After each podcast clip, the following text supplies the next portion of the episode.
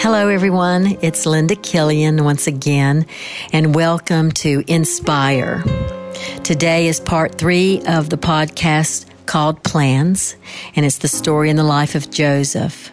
When we were together last, we ended the story where Joseph was sold by his brothers to a band of Ishmaelite merchants. They sold him for 20 pieces of silver, and now Joseph is headed to Egypt. It's the place God wants to get him to fulfill his destiny, but Joseph doesn't know that.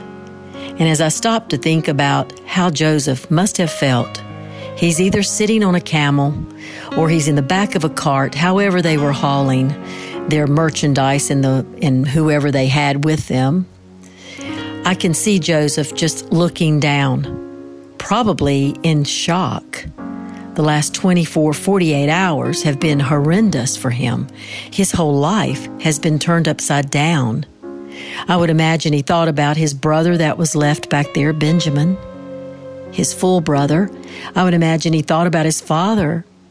What's my father going to think? What are they going to tell my father? How would I even contact my father or my brother? And where are these people taking me? He's just been sold out by his brothers. He's just been sold out by his family. You ever been sold out before? It's not a very pleasant experience, is it? It's a hard place to be and a rude awakening. And I can only imagine how Joseph is feeling, even to know that they sold him for 20 pieces of silver He's probably thinking, so that's what I'm worth? Joseph didn't know where they were going, but can you imagine when they arrived in Egypt and what he saw? He sees different types of buildings. He sees people who dress entirely different. He sees people whose heads are shaved and who have no body hair and ha- no facial hair. I mean, Joseph is a Hebrew. Bushy beards, lots of hair, and they're sheep herders, they're goat herders. This land is nothing like he's used to. And a very comical part that I thought of, he's probably like, why are some of them wearing eye makeup? but after the long travel, those merchants get him ready to be sold. So, knowing that the Egyptians don't like hair, they make him shave, and he's completely clean, and they put him on the stocks and wait for him to be sold. And of course, God sends the right person to buy him. And he was a captain of the guards for Pharaoh, and his name was Potiphar. And Potiphar takes him to his house, and he starts putting him in the field. Now, Joseph knows nothing about sowing, reaping, tilling the ground, growing crops, fertilizing crops, all the things that he's going to need for his destiny. He knows nothing about them at this point, but he's put in the field and he learns how to do it. And he does it so well. And God blesses everything that Joseph touches. And Potiphar begins to prosper. And he knows it's because of Joseph that he is prospering and the fields are running so well that Potiphar looks at him and he says, You know what, Joseph? I want you to be over my household. So he puts him in charge of all of the people in the house, all of the people in the fields. He learns how to manage people. He learns how to supervise. He learns how to hand off responsibilities. He knows how to, to divide things, how to separate things. He's learning what he needs to learn for his future. And I imagine at times he thought, I wonder what my family's doing. I wonder what my dad is doing. And his heart would go back there.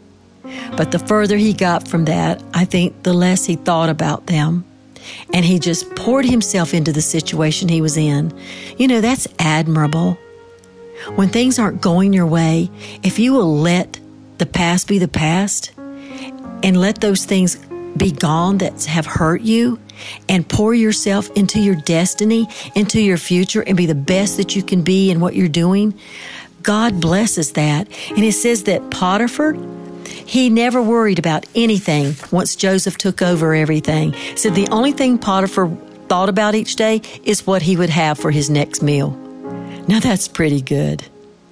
So one day Potiphar goes out of town, and the wife of Potiphar sends all the servants away, and then she asks for Joseph to come in.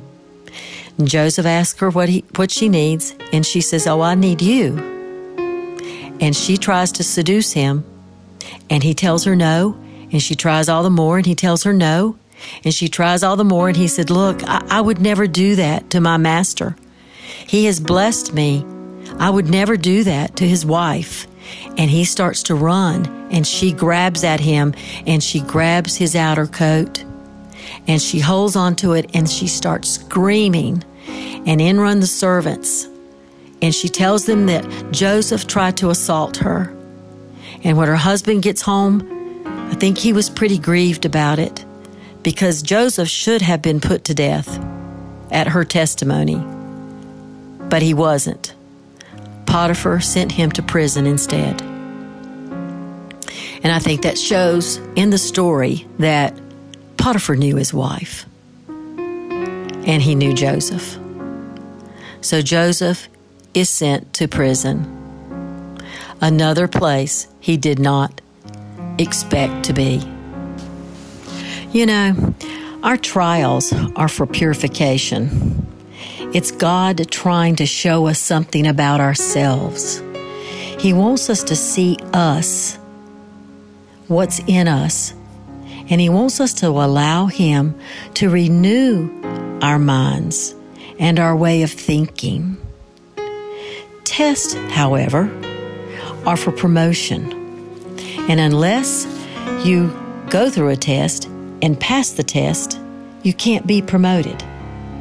So every step for Joseph has been a trial, and then there's a test.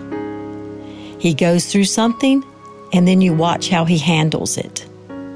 And he keeps getting promoted. So today, I am so glad you joined me. I hope that you gleaned something from this teaching, and I cannot wait to get back with you again. Just remember that God is absolutely crazy about you. I'll catch you next time.